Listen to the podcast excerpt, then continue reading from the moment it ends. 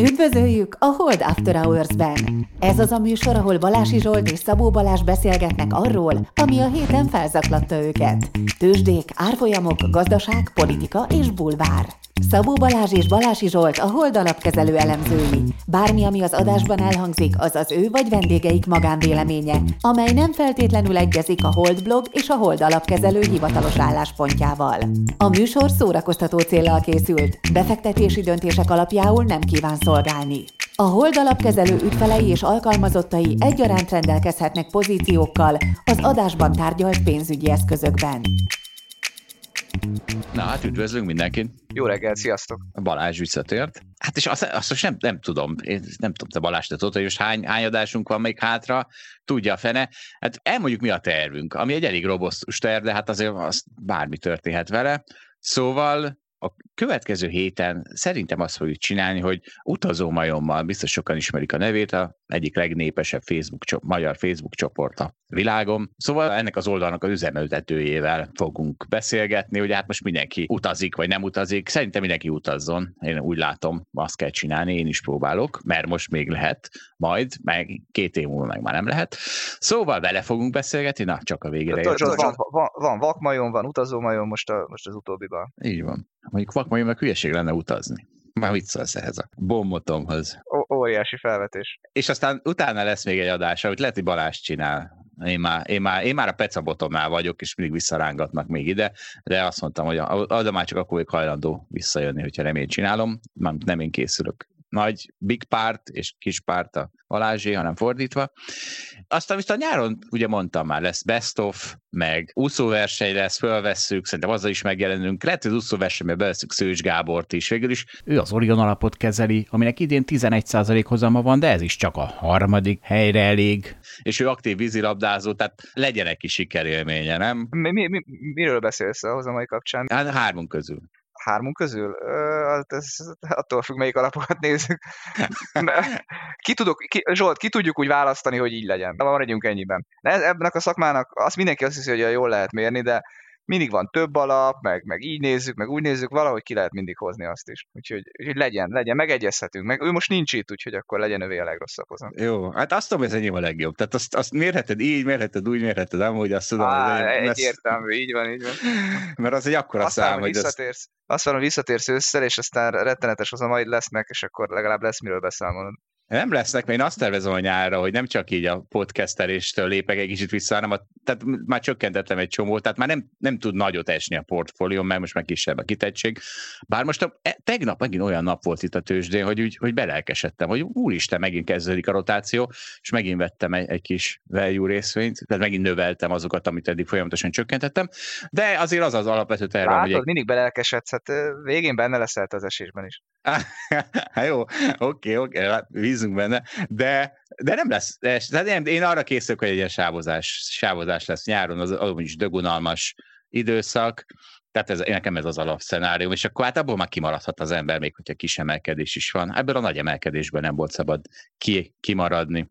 Azt meg megoldottam. Aztán, hát figyelj, ezt nem tudom, hogy hallottad, de múlt héten Dávid megpróbált tőlem bocsánatot kérni a nevetekben a karantén miatt. Nem fogadtam el, és azt mondtam, hogy majd csak táncolhatok. Na most az elmúlt héten már háromszor táncoltam, de megkeményítettem a szívemet, és továbbra sem fogadom el, ugyanis elkezdtem fölvenni a nyári dolgaimat, nem jönnek rám a nyári gatyáim, nem jönnek rám a nyári pólóim, úgyhogy a bocsánat akkor lesz elfogadva, ha újra rám jönnek ezek a kurva ruhák. Hallgattam Zsolta a podcastot, és akkor nem is próbálok meg én sem bocsátot kérni, hogyha Dávidnak se fogadtad el. Ezért egy-két megjegyzésem lenne, először a szakmai részekhez, tehát amikor az én negyedéves jelentéseimet nem szereted meghallgatni, mert unalmas, akkor nem tudom, miért nem tettél megjegyzést arra, amikor Moritz Dani hosszan ecsetelte a folyófizetési mérleg hatásait a forintra. Másik oldalról meg a bulvár híreknél nagyon hiányoltam magad, amikor Demi Lovato non-binárisságáról beszélgettetek. Hozzá akartam volna tenni, Zsolt, te nem tudod ezek szerint, tehát egy, egy olyan cégnél, egy rendes multinál, ami nem ilyen kőkorszaki szabályok mellett működik, mint a mi hold alapkezelőnk, természetesen ott, ott be kell írnod a, a neved mellé, hogy neked mi a megszólításod. Tehát tudod, nekünk is van ilyen belső felületen, hogy a neved, meg a telefonszámod, meg az e-mail címed, belső telefonod, nem tudom, stb. És akkor oda kéne tenni, hogy nem tudom, he, she vagy they. They? Tehát hát nem konkrétan hát Igen. Én azt hittem, hogy eredetileg Dani volt. Lovátó viccelődik itt velem, Nem, nem, nem. Figyelj, nekem van olyan ismerősöm, aki, akinek ez van ott, hogy Day. És úgy is hívott, hogy Day. Én nem úgy hívom, de, de, de mondta, hogy neki az van ott. Na, fél, erre lecsapok. Tehát nekem mondom, ez, tehát ez nekem nagyon tetszik ez a Day. Légy szíves ezen túl. Önöknek. Ez szólíts engem önöknek. Nem is őknek. Hát Vagy- ma- magyarul aztán extrém fura. Mondjuk angolul is, mert én se, én se értem, hogy miért de utána kéne néznünk. E- Egy, egy hallgató elküldte nekem, hogy, hogy de most ezt nem fejtjük ki, egy, kicsit ang- angol nyelvtan egy kicsit, mert ebbe nem menjünk bele. Majd belemegyünk másba. Na de Zsolt, térjünk vissza az eredeti témádra. Beszéltél itt arról, hogy nem jönnek rád a ruháid a karanténba. Nem lehet, hogy te vagy mégis a hibás? Öm, Figyelj, a karanténotok előtt hajladoztam, mint a nátszál, a karanténotok után hajladozok, mint egy tankerhajó, hogy adekvát legyek. Figyelj, ez több, mint korreláció, ez, ez nyilvánvalóan kauzáció is egyben. Úgyhogy lehet, hogy én is játszottam benne szerepet, de mondom, ugye a karantén előtt is együtt éltem önmagammal, és egy nátszál testben. Hát sajnálom, de most itt a nyár megoldani. Hát rajta leszek, az biztos, hogy rajta leszek. Ugye a következő gondolom, és akkor mit csinálják? Vegyek ruhákat erre a három hónapra, vagy hat hónapra? Ezzel egy kicsit, hát nem, annyi, annyi bizonytalanság, látod? Ennyi bizonytalanság van az életben. Na mindegy, van egy. Van viszont egy hallgató. Ő, ő, ő neki nem nagyon volt bizonytalansága, ugyanis nagy rajongónk, és szeretné, ha bemondanánk a nevét. De hát csak annak mondjuk be a nevét, aki nagyon tartalmas tartalommal járul hozzá az adásunkhoz. De bár azért egy kicsit megérdemelné azzal, hogy megoldotta a betelefonálást. Tehát ezt én nem hittem volna, hogy meg lehet ezt oldani, hogy hozzánk betelefonál, de fölhívta a oldalapkező recepcióját, és akkor Andi boldogan mondta nekünk, hogy egy nagy rajongónk nagyon szeretné. És ugye ez a betelefonálás az elképesztő, hogy ezt a kollégáknak üzenem, a rádiós kollégáknak, hogy hát ez, ezt azért most már ezt el lehetne felejteni. Tehát, tehát mit Balázsra küzdünk, vért húgyozzunk, hogy ki az a vendég, akit meghívhatunk, mert elég szórakoztató lesz, elég értelmes, elég tartalmas, nem untat senkit. Ehhez képest ezek a betelefonálók, hát, hát tehát azok nincsenek megszűrve. Hát az betelefonál 80-as IQ-val, elmondja a bánatát, ami senkit nem ér. Tehát nem értem, hogy ez a betelefonálás, ez hogy tud még fönnmaradni, Hát én én nem értelek, Zsolt. Hát pont ez benne a poén, hogy, hogy bármilyen ember lehet, és meglepődsz. tehát nem lepődsz meg, hát mond egy dögunalmas dolgot. Tök, tök nem érdekes izét, Te nem tudod, lehet, hogy izgalmas ember telefonál be. Nem tudod Mi az esélye? Tehát ennek mikor van nagyobb esélye, hogyha egy, egy olyan embert hívsz meg, akinek olyan tudás van a fejében, aki erre képes, vagy hogy egy random embert a izéből. Hát ez olyan, mint, a, mint amikor sorshegyezel, hogy majd akkor megnyered a főnyereményt. Nem Hát nyered nem meg. tudom, én gyerekkoromban az autóban ezeket a kívánságműsorokat olyan szívesen hallgattam. Persze, utána a kívánságot, azt igen. De azt már profik adják elő. Na mindegy. Nem baj, ez is egy versenyelő. Nálunk nincs betelefonáló. Kedves hallgatók, nálunk sose lesz betelefonáló. Na azért akkor most már mondd a nevét ennek a hallgatónak, ha már ennyit beszéltünk róla. Tedd meg érte, Zsolt. Jó, csak elfelejtettem föl, fölírni a nevét. Szerintem Lózsa László volt az. 1956-ból. Hát most nem voltál túl kedves, de majd legközelebb. Jövő héten bemondjuk. Igaziból is. Na figyelj Balázs, hát figyelj, te most két hétig tanulmányi szabadságon voltál. Mondd, mit csináltak a kisdobosok a kisdobos táborban? Hát nem tudom, mit ért ez kisdobos tábor alatt. Én nagyrészt otthon ücsörögtem, és tanultam a CFA vizsgára, arról azért mondhatunk pár szót egyébként. Ez a mi szakmánkban egy ilyen nagyon standard dolog, hogy ezt sokan megcsinálják, akik részvényelemzéssel foglalkoznak, meg akik portfólió menedzserek lesznek. Én szerintem ez valami olyasmit próbál igazolni, vagy szignálingozni, hogy az ember tud angol nyelven pénzügyezni. De Zsolt, hát te már rendelkezel ezzel a diplomával, úgyhogy nyilatkozzál a témában. Igen, igen ez, ez ilyen olyasmi, mint egy kö- közgázt elvégezni. Tehát azért nehéz ugye elhelyezkedni itt a szakmában, hogy nincs egy közgazdasági egyetemed, pláne külföldön nehéz, úgyhogy ez egy ilyen kötelező minimum már azt hiszem. Én is megcsináltam ezt, ráadásul ugye már így felnőtt fejjel, tehát hát felnőtt fejjel, tehát, tehát, tehát már amikor úgy, úgy kezdtem, hogy két gyerekem volt, és már három gyerekkel együtt fejeztem be, amikor pont nagyon nagyon úgy tűnt, hogy el kell menekülni ebből az országból, és eh, igazából abban a két-három évben egy ilyen 100-150 helyre jelentkeztem külföldön, és nem, nem nagyon volt pozitív visszajelzés, és életem egyik nagy kudarc ez a, nem a CFA, mert azt letettem, hanem hogy hát valami a CV-mmel nagyon gyenge signalingban úgy látom, meg túlságosan generalista, ugye erről már volt szó, hogy specialistaként valószínűleg könnyebb külföldre elmenni, mint generalistaként. Na mindegy, szóval Hát kellett volna valami kapcsolat azért. Így a levegőbe lövöldözni Magyarországról, Londonba, vagy nem tudom hova adtad be, nem lehet könnyű. Hát én nem hiszem, hogy kapcsolat kell hozzá. Szerintem ez a magyar mentalitás, hogy mindenhez kapcsolat kell, de nem tudom. Lehet, hogy az kellett volna, fogalmam sincs. Beszéljünk egy kicsit, mert a CFA-n ugye, amit nagyon ölnek, az a puskázás. Tehát az az valami elképesztő, hogy milyen hadjárat folyik azért, hogy nehogy csaljál, és már a mikorunkban is, most meg úgy hallottam, hogy nektek még brutálisabb.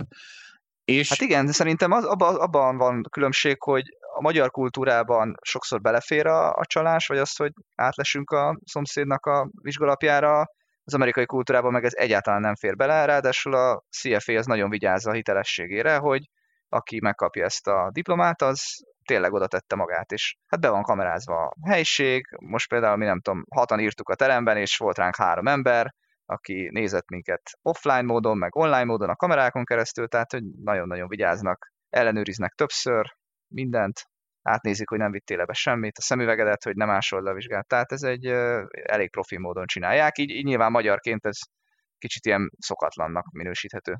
Ugye én több emberrel is együtt csináltam, hogy több kollégámmal, és, és volt olyan, hogy valakit utólag közölték vele, hogy nem számít az eredménye, mert az algoritmus kiszűrte, hogy nagyon hasonlítanak a válaszai a, nem tudom, a tőle balra ülőre ére. Tehát, hogy Érted? Hogy egy algoritmus végigfut azon, hogyha a, mondjuk a hibáid azok ott vannak, mint a hozzád közelülők, akkor az is ok lehet arra, hogy elbotolja ebbe az egészbe. Szóval tényleg elképesztő, és egyébként valóban ez az amerikai kultúra. Én jártam fél évet gimnáziumba Amerikába, Kalifornia, Placentia, Eldorado High School. És tényleg az van, hogy ott mert ott versenyek tekintenek erre. És ha, tehát ugye azt mondják, hogy hát figyelj, mi versenyzünk az életben, te csak ne juss előre úgy az iskolai tanulmányaidban, hogy csalsz, miközben én tanultam. És ugye ez tényleg Magyarországon nagyon furcsa. Hát mi meg mit csináltunk? Kiküldtük a számításszigolatot a WC-be, ott valaki megcsinálta, visszahoztuk, és aztán az egész pacsornak végigküldtük, hogy akkor mindenki hajrá. De mert ott az a mentalitás nem, hogy van egy ilyen közös gonosz, ilyen közös rossz, akit így le kell győzni, és így együtt vagyunk, szenvedünk, és és, le, és akkor azt majd hát ha, hát, ha együtt egy, egymás segítve legyőzzük. Hát én, meg, meg nincs verseny, nincs ez, a, nincs ez a verseny szemlélet. Hát érted, egy nagy szocialista, izé, uh, mi ez, melegvíz, langyos víz. Hát itt, itt, nem, itt nem, nem úgy érzékeled az egész életet, hogy egy verseny azért, hogy előre jussál. De az amerikai, amerikai egyetemeken ugye van rangsor is, szerintem a legtöbb helyen, és akkor ugye az, hogy ott hányadik vagy, az számít a későbbi előmeneteletben. Itt Magyarországon inkább az van, hogy megvan a patársadnak is a diploma, az neked nem fáj, úgymond. De hogyha ő az első, te meg az utolsó, akkor lehet másképp tekintenél a, arra, hogy átpasszolod azt a számításszigorlatot. Igen, nagyon érdekes. De ugye, hogyha belegondolunk, hogyha ez mert akkor úgy tekintenek erre, mint egy, egy sportversenyző. De hát az eszünkbe se jutna, hogyha én látom, hogy a, a szomszéd pályán izé, az úszó, az béka úszonyt hord, hát akkor eszünkbe se jut, hogy ne szóljak a zsűrinek, ugye? Tehát, hogy a világ legegyértelmű dolga, hogyha ez egy verseny, akkor igenis beköpöm a versenytársamat, hogy, hogy ő csal. Mert hát hiszen óriási hátrányba kerülök. Úgyhogy akár úgy tűnik, hogy ez egy sikeresebb társadalom. Igen, de, de tehát ugye én is a, hogy mondjam, a tanulmányimnak a legkésőbbi éveivel találkoztam ezzel a mentalitással, és nem a legelején. Tehát én is inkább a te világodba szocializálódtam. Aha, és aztán beszivárgott Hollywood. Beszivárgott Hollywood, igen. Én az ELTE alkalmazott közgazdaságtan szakon, ott már, ott már inkább ilyen amerikai mentalitást ö, igyekeztek követni szerintem. Még rangsor is készült, képzeld el. Bachelorön megvan, hogy hányadik vagyok. És hányadik volt? Én valami, fú, kilencedik talán. De a hányból? Ezt nem fogadjuk 62-en kezdtem Aha, talán. Jó van. De az, most, az a baj, hogyha most 11, akkor lehet, hogy most itt Remélem, hogy akkor nem veszik el a diplomámat. Beszivárgott a CFA kultúra. Egyébként a CFA, akkor zárjuk le a CFA-t azzal, hogy elmondom, hogy mi a CFA nagy, három nagy öröme. Ugye úgy néz ki a CFA tanulás, hogy nekem végtelen sok. Tehát nekem akkor aznap, amikor volt a vizsga, akkor tudtam, hogy mostantól kezdve olyan heti 30-40 órám szabadul föl. Mert annyit töltöttem és gyakorlatilag fél éven keresztül, vagy öt hónapon keresztül azzal készültem erre a vizsgára. Tehát az első öröm, amikor aznap van, amikor vége a vizsgának, és akkor mostantól hirtelen a heti 30-40 óra szabadidőm lesz. A második öröm, amikor nyár közepén, valamikor hónapokkal később megjön az eredmény, hogy átmentél. A harmadik öröm pedig akkor volt nekem legalábbis, amikor leadtam azt a 5 kilót, amit a CFA tanulás alatt felszettem, Úgyhogy én háromszor tudtam örülni a CFA, minden, minden CFA vizsgának, és három szintje van, úgyhogy három vizsga. Hát igen, amúgy rendkívül nagy felszabadulás volt végezni ezen a, a vizsgán. Akkor folytatjuk. Hát mert más is felszabadult, képzel. Ez egy ilyen, tudod, ilyen podcast lesz, egy ilyen sok évfordulót fogunk ünnepelni benne, anniversary meg magyarkodok, gerinctelenül magyarkodok. Ez egy ilyen minden szempontból off-topic adás lesz. Szóval az első évforduló nem bírtam nem észrevenni, mert tele lett vele, a, tehát még nekem is tele lett vele a Facebook falam, pedig én kerülöm ezeket a politikai, belpolitikai szarságokat. Hát, hogy 15 éve volt a összödi beszéd ami hát elképesztő, tehát ugye csomó pénzemből csinált róla a Orbán kormány magán egy ön, öntömjénező videót nyilván ugye implicite, és ezt aztán hirdeti szintén az én pénzemben. Hát én úgy örülök ennek. Egyébként az összödi beszéd az, az azért egy furcsa esemény, mert Ugye ott nem a hazugság volt a baj, egyáltalán nem baj. Hát ugye a jelenlegi kormányát ez a négyzetére tekerte ezt a hazugságfaktort. Ugye akkor mi volt a hazugság, például egy hazugság rész, mert ugye mi volt benne, hogy hazudtunk éjjel nap, stb. Én nem is tudom, hogy egyébként mi a baj az összödi beszéddel, de mondjuk, hogy ez a hazugság hát az, rész. azért van baj vele, de akkor kezdte a felvezetést, és akkor ezt megtárgyaljuk. Tehát ez a, hazug, a hazugság rész volt, és ugye az egy hazugság például az volt, hogy folyamatosan 5%-os költségvetési hiányt kommunikáltak, ami egyszer, egyszer csak 10%-ra ugrott föl, de ez, ez azért volt, mert folyamatosan azon küzdöttek Brüsszellel, már a Gyurcsány kormány is, hogy az autópálya építéseket azt ne kelljen az adott évi költségvetési hiányba elszámolni, hiszen hát ez egy hosszú távú beruházás, ugye ez számít ebből, az egy ilyen nyilván egy ilyen elhatárolandó tétel lenne, mert hiszen hát ezt 50 évre építed azt az autópályát, akkor az miért egy. És tehát valahol érthető volt ez a izé, de hát soha nem volt így, úgyhogy most se hagyta Brüsszel, és akkor így lett az 5%-ból 10% hirtelen. És ugye ez volt egyfajta sok akkor, amikor már úgy a, a 2008-9-es globális válság is kezdett eszkalálódni.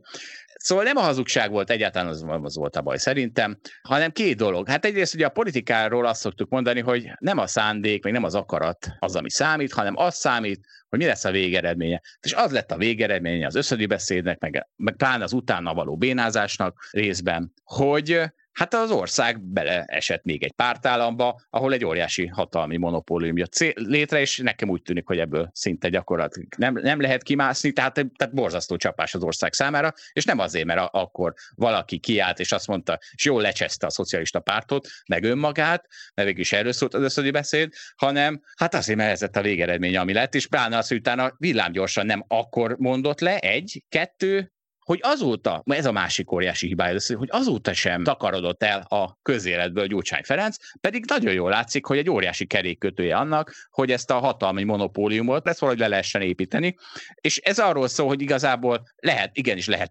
csesztetni Gyurcsány Ferencet azért, mert őt is csak egy valami érdekli, hogy az ő homokozója, ez a belpolitikai játszótér, ahol hatalomhoz nyúlkálhat, meg markolhat, az neki megmaradjon, neki semmi más nem fontos. Zsolt, már nagyon belefolysz itt a napi politikába, egy kicsit elvonatkoztatva érdemes szerintem ezt tárgyalni.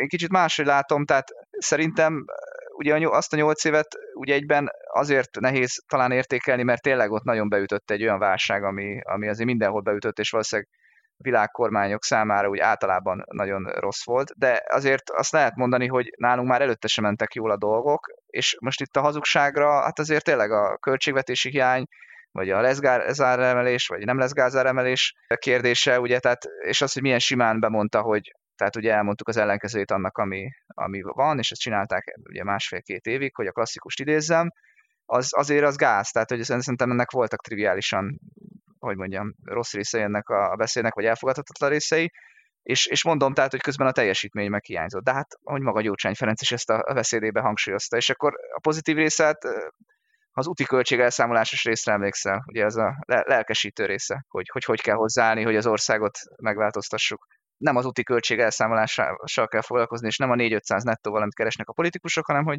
hanem hogy végigvigyük, nem tudom, az egészségügyi meg az oktatási reformokat a pozitív részét kell kiemelni, akkor, akkor nekem ez jut eszembe.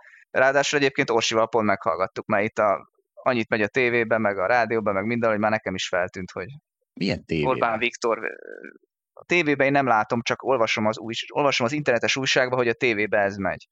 Ja, Jó, hogy Gyorsival mi is újra meghallgattuk, képzeld a beszédet ennek, ennek kapcsán. Én nem, nem, ennyire nem érdekel. Már 14 évesen is akkor emlékszem, meghallgattam többször egymás után, mert ezt, hú, hát ez valami nagyon nagy dolog, most minden erről fog szólni akkor mentünk síelni, akkor azt mondta a recepciós, hogy, hogy honnan jöttél, nem tudom, Magyarországról? Where the president always lies. Jó, de ezt ne, és akkor nem választottat, hogy tehát mindenhol ez a helyzet? Hát, te nem, nem. 14 évesen én akkor azt éreztem, hogy fú, hát ez tök ciki. Ah, is voltam úgy, de, de mindegy. Ez az egyetlen bestelen kormányfő a világon. Na hát most már azért nem, ez most már nem így van, ezt akkor most már megnyugodhat, hátra dőlhetünk. De viszont van egy nagyon érdekes sztori ezzel kapcsolatban, mert amikor ugye ment ez az összeomlás 2008-9, akkor hirtelen a tőzsdei árfolyamok azok óriási szerepet játszottak a politikában. Hát ugye akkor még devizahitelekkel volt mindenki tele, gyengült a forint, és hát a Gyurcsány Ferencék is rettenetesen be voltak szarva, hogy merre mennek a tőzsdei árfolyamok, és én a bridge partneremen keresztül ismertem a Gyurcsány Ferenc egyik fő tanácsadóját. És ő meg engem kért meg, hogy akkor küldjek már neki adatokat Excelben euróforint, mit tudom én, zloty forint, Bux Index, euró-dollár, szóval ilyen, ilyen dolgokat. És tényleg azt volt, hogy hetente elküldtem, ők meg hetente a, mit tudom, az akkori miniszterelnöki beszél, tanácskozáson elővették, és akkor ott öt perces csárton, vagy órás csárton, nem tudom milyen csárton, ott gondolom izgultak a euróforint alakulása miatt. És azután a legviccesebb, Olyanok hogy... voltak, mint egy alapkezelő, nem? Tehát ugye mi is ezt csináljuk a hétfői megbeszéléseken. Pontosan. Na. És a, a legviccesebb az, hogy én csináltam ezt az Excel fájt, és akkor az, azt úgy neveztem el, hogy világvége.xls, és így én is hozzátettem egy kicsit a, nem tudom mi ez, a világpolitikához. A pánikhoz. Sőt, lehet, hogy akkor, akkor dobta be Gyurcsány Ferencet örül között. Lehet, hogy azért mondott le.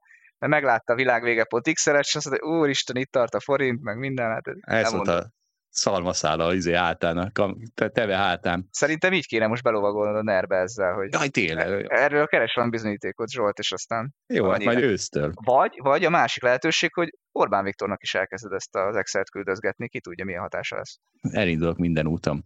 De akkor figyelj, hát akkor most akkor, nem tudom, most, most akkor beszélgettünk a gyurcsánykor, mert akkor nézzük meg, hogy 15 évvel később mit, mit csinál a második pártállamunk, amiben az összödi beszéd taszított minket. Hát mit csinál? Például ugye vakcinagyárat Debrecenben 50 milliárdból, amiből szerintem lesz 100 milliárd is, így a vásárolj hazait mm, fényében, ahol ugye mit fognak csinálni? Olyan vakcinákat, mint az orosz és a kínai, ilyen 20. századi előtt vírusra alapuló vacakot, amit már senki nem akar beadni magának, sem Magyarországon, még Oroszországban sem tehát még rájuk is rájuk fog rohadni az a fajta technológia, és azt hiszem, hogy ezek a az, az általam képviselt ne vásárolj hazait mozgalomnak nem is kell jobb cégért, mint ez a debreceni vakcinagyár, ami majd legyártja azzal a technológiával a, egy csomó koronavírus vakcinát. Tudom, hogy egy más vakcinákat is fog gyártani, amivel még nem baj, hogy előtt izével, de hát akkor is arról van szó, hogy ezek az mRNA-s vakcinák, ezek annyival jobbak, és nem is csak a, ugye a koronavírus alapesete ellen, mert ott, ott még kisebb a különbség, de azt látjuk, hogy a mutációkkal szemben az mRNA-s technológia az sokkal hatásosabb, pláne mert talán könnyebb is update vagy úgy tűnik, hogy könnyebb lesz update tehát hogy ennél jobb cégen nem kell az én mozgalmamnak, és akkor szeretnék én is, ugye mi, mi volt a Fidesz propaganda film címe, hogy elkurtuk, akkor én rejtőjenő után én is szeretnék egy propagandafilm címet adni, amit majd 15 év múlva le, legyárta akkori pártállam, és lehetne, ugye, a rejtőjenő mit írt? Azt írta, hogy az elveszett cirkáló, ennek lehetne az a címe, hogy az ellopott gyors naszád. Na várjál Zsolt, itt van egy pár pont, amire szeretnék reagálni. Az egyik 2010-hez, még ez az első, 2010-hez nem, nem az összödi beszéd, hanem a válság vezetett én szerintem, de ezt már tényleg mennyissük ki újra. A másik meg, hogy nem értelek, hát mondjuk gondolja hadigazdaságtanra, ott is szerintem egy alapvetés, hogy az országnak a függetlenségét, azt, hogy megőrizze, kellenek bizonyos iparágak, amiket akkor is létre kell hozni az országban, úgyhogy egyébként az piaci alapon nem valósulna meg. Miért nem sorolod esetleg a vakcinákat is pont ide? Sorolhatnánk, ha lenne olyan, hogy hadigazdaság. Tehát, tehát ez, ez egy olyan hát égtelen olyan, baromság. Van olyan, hogy hát persze, hogy van. Csak persze, szólom. hogy van. Mindenkivel harcoló politikusok fejében. Ott persze, hogy van. Hát nem. Hát látod, ez, érted, valaki fegyvereket gyárt, hát hadseregek vannak. Hát miről beszélsz? Hát a GDP 1, nem tudom, 3 százalékát arra költjük. Hát, és mekkora szükség volt az elmúlt 80 évben a magyar hadseregre? Hát igazából mutatták az elmúlt 100 évben. Tehát azt, az első és a másik világháborút is sokkal jobban abszolváltuk volna a hadsereg nélkül, mert jól megszívtuk, hogy volt hadseregünk. De... Te figyelj, nem azt mondtad, hogy most itt nemzeti eskedni fogsz ebben az adásban? Most jó, nemzeti jó, hát azért... hogy, megkavarodtam, nemzeti etlenkedsz. Értem, valóban, a, nem baj, de hát azért tehát mindenek van határa, tehát a nemzeti eskedésnek is van határa. Tehát az, hogy, az, hogy hadigazdaságra készülünk vakcina terén, a egy globalizált világban, na ez például bőven minden határon túl van. De mondjuk azt már el tudod fogadni, mondjuk az EU szintjén gondolkodjunk így erről? Mert én azt már például sokkal, sokkal inkább meg tudom érvelni magamnak, hogy arra miért van szükség. Hadigazdaság tantololtásig. Persze, az már, egy, az már egy logikusabb lépés lenne, csak ott meg nem nagyon kell gondolkodni ezen. Tehát, hogy... Hát de kell, hát kell. Hát nézd meg a mezőgazdaságot az EU-ban. Nem piaci alapon működik. De az miért? Mert hadigazdaság van? Nem azért, mert hadigazdaság van, hanem a kúra francia parasztok miatt, tehát semmi köze hadigazdasághoz. De ugyanarról van szó, hogy, hogy van, vannak olyan iparágak, amire azt mondja akár az EU, vagy akár a nem tudom, Magyarország külön, hogy na erre biztosan szükség van a függetlenség megőrzése okán. De ugye az a tisztában, hogy ezt nem azért mondják, meg kiszámolták Excelbe, hogy ez a vál, hanem mert azt megnézték, hogy hát az a ostoba szavazó, az azt hiszi, hogy erre van szükség. Szerintem az EU-ban számolnak Excelekkel. Eh. Azt remélem. De nem, itt ez főleg a franciákról van szó. Tehát, a magyarokról nincs szó?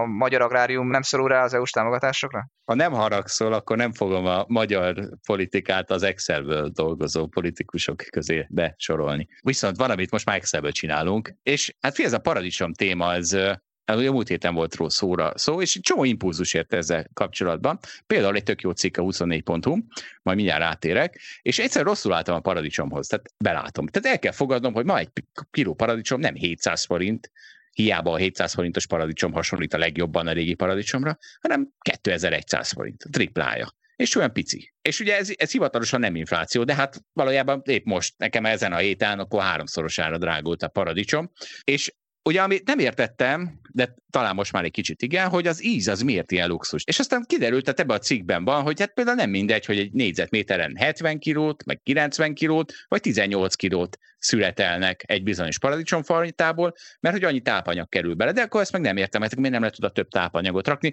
Na mindegy, most ez, ebben nem akarok belemenni, csak hogy hát az van, hogy én mostantól akkor a tripla áru paradicsomot veszem, és nem kergetem azt a nénit, aki évente kétszer finom paradicsomot árul a 1000 forintos árkategória alatt. Hát megérkezett az infláció számodra, de nem csak számodra, mások számára is. Hát, de mások nem térnek át, ez, ez a vicces. Mások veszik a szarparadicsomot 700 forintért, hiszen azért van a piacon. Hát nekik a lakásépítésük drágult meg, az sokkal rosszabb. Igen, hát ha építenek lakást, az sokkal rosszabb. Miért? Hát több pénzbe kerül, mint a paradicsom. Ha építesz lakást, de ha nem építesz lakást, akkor csak a paradicsommal találkozol. Nem mindegy. Jó van, csak egy tipikus példát akartam említeni. Jó van. És egyébként ugye kicsit az a levesporhoz akkor megint visszatérhetünk egy pillanatra, mert ugye miért nyafog Lázár János, hogy nincs annyi gomba a magyarországi levesporban, mint a Ausztriában az ugyanolyan márkájúban. Hát és ez ezért van, mert Magyarországon megveszik a szart is. És akkor, és akkor anyjuk oda néz, nyugati típusú levesport eszünk, ráadásul kijön 45 forint per tányérból, hát milyen boldogok vagyunk, és akkor, és akkor azt, hogy visszakérdez, de figyelj már, a gombalevesben nem szokott gomba lenni. Eh, a gombák Ausztriába mentek, de ők 20%-a drágában esznek asszony. Csak az a vicces, hogy ez a, ez a gagyi paradicsom ez el, elárasztotta egész Európát, tehát ez minden Európában ott van, és meg is néztem, pont ebben a 24.hu cikkben van, ahol benne van egy videó linkelve, hogy hogyan szedik ott Dél-Spanyolországban ezeket a mezőgazdasági termékeket. Hát elég brutál vidék az ott a szegény afrikai hát nem tudom, menekülő, vagy nem tudom, tehát mindegy, szóval tehát kiszolgáltatott afrikaiak csinálják az olcsó paradicsomot.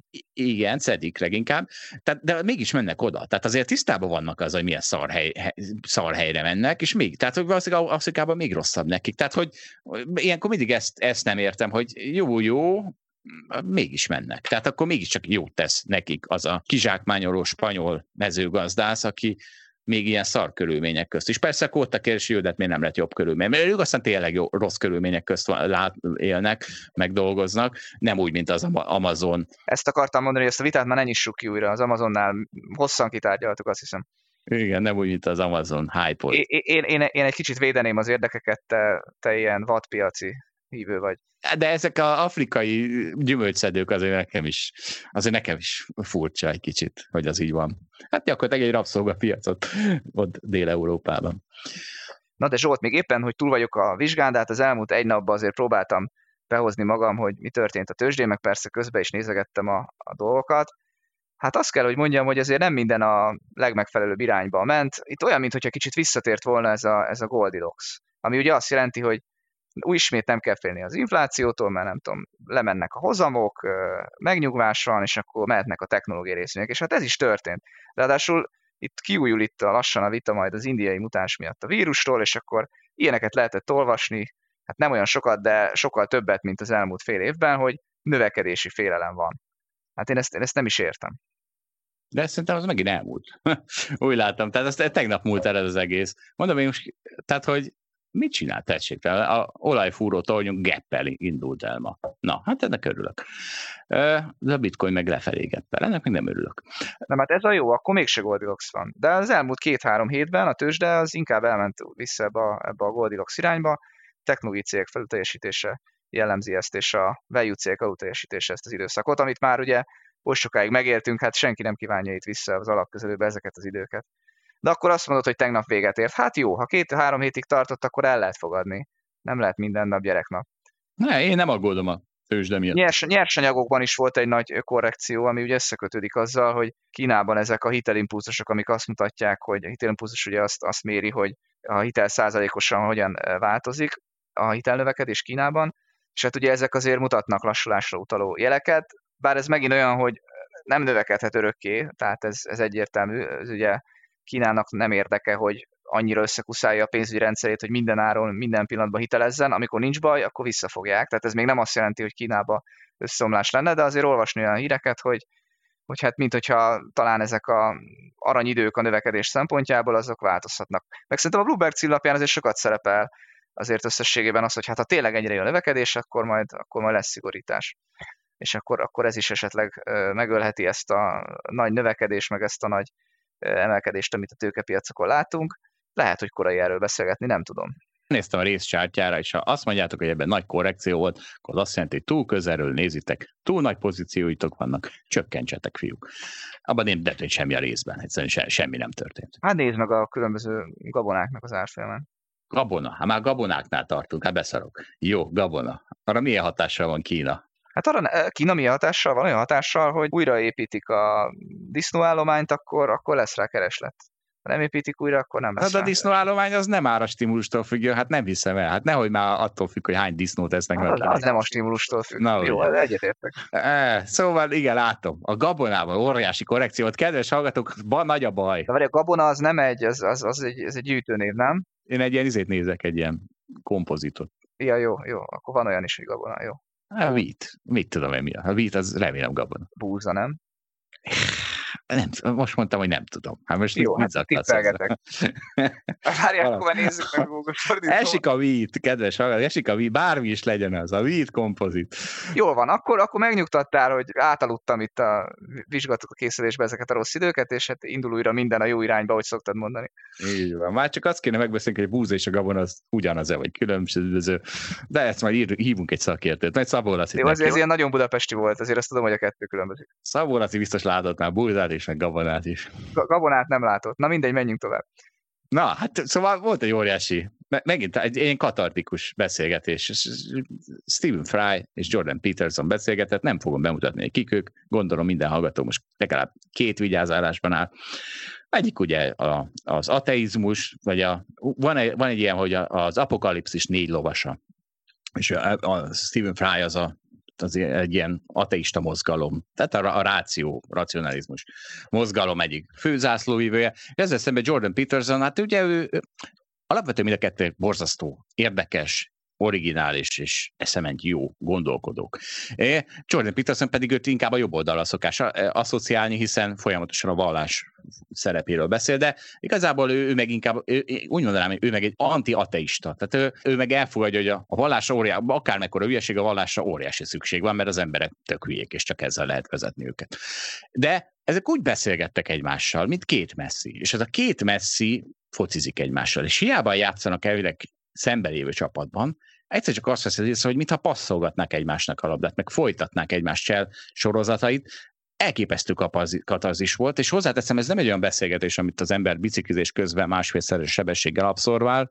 Nekem olyan, ez egy száz perces beszélgetés, nekem úgy öt órámba telt, mentális, meg, meg valós jegyzeteléssel, és úgy kimerültem utána, mint egy ilyen CFA vizsga után, és le, lehet, hogy ezt csak így a kvázi remeterét után érzem így, de ez pont egy ilyen családi szülinapi tortúra alatt hallgattam, mert vidék, vizé, teleken voltunk, vagy 15-en, és akkor elkívül kontrasztos volt, hogy Daniék szerint mekkora öröm a közös étkezés, mert akkor végre lehet beszélgetni, meg nem tudom, én meg ott kínlódtam, hogy, hogy ez most olyan, mintha Jordan Peterson számomra, és Stephen Fry ott ülne az asztal végén, próbálnának egymással beszélgetni, és a többiek nem hagyják nem őket, a többiek nem őket hallgatják vigyázálásban, hanem jönnek a saját iskolai sztoriaikkal, meg... meg Zsolt, hát... szerintem olyan, mintha te itt összekevernéd a, a műfajokat. Tehát itt most itt munkaidőben beszélgetsz az összödi beszédről, amikor azt kellene csinálni a családi rendezvényeken, és a családi rendezvényen meg erősen koncentrálsz 5 órán keresztül, amikor azt itt kellene csinálni a, a, a munkaidőben.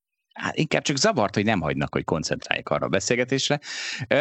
és igazából nem hibáztatok senkit. Tehát igaz, tehát hogy világos, hogy magasra tettem a lécet, hogy mindenkit, hogy mindenkit elvárnám, hogy a Stephen Fry Jordan Peterson beszélgetéshez alkalmazkodjon. Hát sőt, hát a gyerekek is a családi ebédnél hát egyértelmű. Így van. Én szoktam nekik mondani, hogy 20 éves korukig nem szólalhatnak meg, sehova nem jutok ezzel a mozgalmammal, de hát, mert, tehát, tehát jó, szóval magasra tettem a lécet, sőt, világcsúcs magasságra tettem, de akkor most mi a megoldás? Tehát érted, egy győzdes mindent visz világ van, sajnálom, tehát ha Jordan Peterson és Stephen Fry beszélget a világon a legjobban, akkor csak ők beszélgessenek. Hát érted, nem? Izét se hallgatod meg, engem se hallgatsz meg zongorázni, ha meghallgathatod helyette Jerry Lewis-t, akkor, akkor hogy van ez? Hát nem tudom, nekem úgy tűnik, hogy te viszont a vesztes vagy, hogy kimaradsz ezekből a családi ebédekből, én ezeket nagyon szoktam élvezni. Ezt, ezt egyszerűen nem hiszem el. Tehát ezt egyszerűen nem hiszem el. Én el szoktam vonulni nagyon hamar. És akkor a lányom megjegyzi, jaj, apa, te antiszociális vagy. Mondom, nem, nem, nem, jobb ez így, hidd el, kislányom, mint hogyha maradtam volna. Hát nem tudom. Én pont, hogy inkább megpróbálom tematizálni a beszélgetést, és akkor arról van szó, amiről én szeretném. Balázs, nem, nem egy világban élünk szerintem. Tehát én megpróbálnám Stephen Fry-t és Jordan Peterson bevezetni a családi ebédhez, ha nagyon hamar ki lennék vezetve. Hát mondom, hogy az összedi beszédről kell beszélni. Arról mindenkinek lesz véleménye. De, de baromság véleménye lesz, érted? Tehát az nem úgy van, hogy ha valakinek van vélemény, azt meg kell hallgatnom. Hát tehát nem akarom a baromság véleményeket meghallgatni. Hát ilyen egyszerű. Na, Na nézzük ezt a beszélgetést néhány érdekesebb momentumot kiveszek belőle, és mert, mert nagyon vicces, mert ugye ezt a tőzsdei mentalitásomat, ezt most végre filozófiai alapokra helyezhetem, mert hogy alapvetően az empiricizmusról és a racionalizmusról volt szó, és nagyon pongyolán talán úgy lehet mondani, az empiricizmus az az, hogy az az, az igazság, meg az, az van, az működik, amit megtapasztaltunk, amit látunk, hogy működik. Ezzel szemben a racionalizmus azt mondja, hogy nem, az, amit a rációból le tudunk vezetni. Most ez így nem nagyon érthető, hogy most mi a szarról beszélek, de mindjárt jön a gerinctelen és populista példám, és akkor akkor, akkor már mindenki kézzel tudja ezt fogni. Tehát azért ugye nemzeti eskedő, mert én továbbra sem értem, hogy ki a fene és mi a fenéért gondolhatja az, hogy neki bármi köze van ahhoz, hogy egy másik magyar nyelven beszélő ember valamit csinál, mondjuk két napig rózsaszín pólót visel a Giro d'Italion, mekkora nagy hizé volt itt, még ez is már még hozzám is eljutott, pedig aztán nem értem, hogy miért. És pláne miért gondolja, hogyha még ezt ráadásul 150 évvel ezelőtt csinálta, de ez történik, tehát most például Semmelweis Ignázról fogok beszélni, sőt nem én, hanem ugye Stephen Fry hozta fel Semmelweis Ignác példáját, és ide most be is játszom, mert akkor mindenki meghallgathatja, hogy Oxbridge High Hoch English kiejtéssel, hogy mondják, hogy küzdenek meg a Ignác Semmelweis névvel. But eventually, he, he, he got a group of medical students who were attending on these births to wash their hands before doing it. It was an almost random thing to do. And suddenly the death rate dropped. I mean, absolutely plummeted. And the reward for Semmelweis? He was sent to a madhouse. And he's a hero man. I, I actually went to Budapest to go to the Ignaz Semmelweis Museum in, in Buda, uh, just to sort of pay homage to this remarkable man. And, uh, Ugye Semmelweis Ignác az anyák megmentője, ezt nyilván mindenki tudja. Azt hiszem a gyerekágyi láz volt az, amitől, a, aminek ő rájött a... Szóval mit látott Semmelweis Ignác? Azt látta, hogy, a, hogy például az ő kórházában is rengetegen, ráadásul ott még többen is halnak meg szülésben, anyák is, gyerekek is, mint ő úgy érezte, hogy kéne. És fogalmás sem volt az okokról, úgyhogy elkezdett próbálkozni, és csinált csoportokat, hogy csinálja, ezek a csoportok csinálnak véletlenszerű dolgokat. És az egyik tanuló csoportjának azt mondta, hogy ti mossatok kezet minden egyes szülés előtt. Szóval azt látta, hogy ebbe a gyermekágyi lázban meghaltak száma, vagy aránya, drasztikusan lezuhant ebben a csoportban. És akkor elkezdte ezt propagálni az orvostudományban. Több, ezzel ezzel járta a világot, hogy orvosok mossatok kezet. Volt, ahol ezt megfogadták, de csak nagyon kevés helyen, és ott is leesett a halálozás. Mert ugye abban a korban még, még nem tudták ezt összekötni a rációval. Azt mondták, hogy ez véletlen, mert hiszen miért lenne bármi köze hozzá, ugye, mert csak Pasteur csak nem tudom hány évvel később mutatta ki a germ theory ami megint nem tudom mi, tehát hogy vírusok meg. Szóval mikroorganizmusok vannak a ember testén, amit hogyha megmos, amik a fertőzést okozzák, és ha megmossuk, akkor kevesebb lesz. De ez még nem volt meg ez a, ez a teória akkor, és kiröhögték Szemmelweis Ignácot. És Szemmelweis Ignác egész életét úgy élte le, hogy gyakorlatilag gyilkosok közt. Mert ezek az emberek, azok az orvosok, akik nem voltak hajlandók elfogadni azt, hogy mossatok kezet, mindegy, hogy miért, de működik. Ezt nem voltak hajlandók. Ezek továbbra is magas halálozási rátával dolgoztak, míg a többiek sokkal kisebben. És akkor e, egy idő múlva e, e, ettől becsavarodott Szemmelweis Ignác, inni kezdett, teljesen vállalhatatlan lett, és az lett a sorsa, hogy csellel berakták egy diriházba, ahol azt hiszem két nap múlva agyonverték az őrök. Ez lett Szemmelweis Ignáció vége. Komolyan, ezt, so, ezt soha nem hallottam. Mi történt itt? Az történt, hogy ósdi szemmel nézve, mint Balázs, egy csomó dolog irracionális marhaság a tőzsdén. Most akkor menjünk át a tőzsdére. és a, lehet, hogy most egy kicsit megreformálom a filozófiát, remélem nem veretnek agyon egy bolondok házában, de tehát szerintem a racionalitás és a empiricizmus, mert ugye amit Szemmelweis Szignál csinált, az az empiricizmus. Tehát, hogy megnézzük, hogy működik, és ha működik, csináljuk, akkor is, ha fogalmunk sincs, hogy miért. A vallás ilyen. Ugye, fogal, tehát érted, nyilvánvalóan minden egyes vallást a történelem és a föld, föld során emberek találtak ki, mégis valahogy egy ilyen szükséges komponense ahhoz, hogy a társadalmak sikeresen működjenek, úgy tűnik. És a másik viszont amit meg az orvosok csináltak, az a ráció. Azt mondták, hogy hát ezt nem tudjuk levezetni, hogy miért működne a kézmosás, tehát nem csináljuk. Tehát hülyeség. Viszont szerintem ezek az orvosok nem ezt csinálták, ők nem racionálisan viselkedtek, mert szerintem a racionalitásnak része kell lenni az, hogy elfogadod, hogy valami, amit nem érted, hogy miért, meg ami elvileg nem is működhet, mégis működik, akkor az beemeled a rációba. Tehát, és na és itt mondom, hogy itt lehet, hogy most nagyon vennek a filozófusok, de hát ez van, és a tőzsdén is ezt érzem, hogy szóval azok az orvosok nem racionálisak voltak, hanem fullostobák, nekik igenis az, ezt az empiricista dolgot is be kellett volna emel, emelniük. Hát figyelj, én ezzel egyébként egyetértek veled abban, a, tehát most én csak a tőzsdére akarok reagálni, az orvostudományra nem. Én megyek ugye abba az irányba, hogy jobban elfogadom azt, hogy az empiricizmus használni kell. Tehát mondok egy példát, amikor elkezdtem, az expedíció alap egyébként most lett három éves, még szabadságon voltam, most volt a harmadik születésnapja, így van három, három éves hozama. Még egy anniversary. Igen, óriási, óriási mérföldkő. És akkor egyébként azt, azon gondolkodtam, hogy amikor elkezdtem az alapot kezelni, akkor inkább abban hittem, hogy nekem jobban meg kell tudnom tippelni, hogy mi lesz a rágazdaságban, mint másoknak, és ezt úgy tudom elérni, hogyha jobban értem a rágazdaságot, mint mások. És ezért elolvastam, nem tudom, nagyon sok információt Kínáról, egy csomó mutatót megnéztem, milyen helyzetben vannak, nem tudom, a bankok, milyen helyzetben vannak a mindenféle gazdasági mutatók, általában ugye ott eladósodottsági mutatókat, meg beruházásokat kell nézni, meg az ingatlanpiacot kell nézni, és hogy hát itt mikor lehet összeomlás, meg, meg az miből következhet, stb. Vagy, vagy akár, hogy meddig nem lesz, és akkor meg, meg lehet ez a nagy növekedés. És akkor mondjuk azt gondoltam, hogy ha ezt ezt jól tudom, akkor az nagy segítség. Másik meg, hogyha persze jól ismerjük a, ugye az elméleti alapokat, amiket egyébként továbbra is gondolok, hogy szükségesek, mert a, mert a logikának a megértése ezek a szükségesek. Tehát, hogy lesz infláció például, hogyha már nagyon alacsony a munkanélküliség, stb. stb. És hát valahogy persze nem olyan sok még az adatpont, de nem ez vezet úgy tűnik a, a sikerhez, vagy legalábbis sok fájdalomhoz vezet, hogyha az ember csak ezeket az elméleti megfontolásokat veszi figyelembe. Meg hát persze ugye a, a rációt is. Meg hát ugye ugyanez, hogy meg kell keresni a legolcsóbb céget, és ezt persze nem úgy értem, hogy a legalacsonyabb paper rátájú csak, hanem korrigálva azzal, hogy ennek milyen üzleti modellje van, tehát azt persze figyelembe véve, de még csak ez sem vezet valószínűleg sikerhez. Mármint ezt most rövid távon mondom alapvetően, a rövid távot azt itt, itt úgy kell érteni, hogy nem tudom, egy-két éves távon, lehet, hogy tíz éves távon egyébként ezek sikerre vezetnek, ezt nem tudom. Tehát én egy kicsit visszavonultam abba, hogy ennyire higgyek a rációban, és, és biztos, hogy azt gondolom, hogy mellé kell tenni valamiféle empiricizmust. Hát meglátjuk. Mi, ebbe, ebbe változtattam. De te nekem, Zsolt, elképesztően a másik oldal vagy, ugye? Én a ráció plusz vagyok már. Tehát Dehogy is, te csak az empiricizmus vagy. Ne, a túrót. Hát, hát én full racionális vagyok minden szempontból. Hát de levezet, elmondom neked, hogy infláció lesz, és te elmondod, hogy nem, és mondasz egy olyan érvet, amit a közgazdaságtan nem ért meg. De, De racionálisan mondom nem. el. De hát... egyáltalán nem racionális dolgok.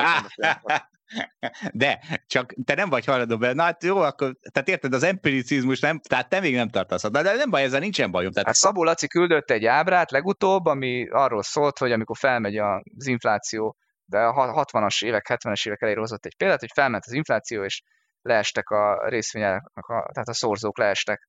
Egyébként ez akkoriban nyilván abszolút értelemben is részvényárás is okozott, és te megint megpróbáltad megkeresni azt, hogy ez a logika egyébként miért nem fog működni, és biztosan fel fognak menni. Tehát már attól se lehet racionális, tehát már attól se lehet racionális, hogy mindig kihozott, hogy mindig felfele megy.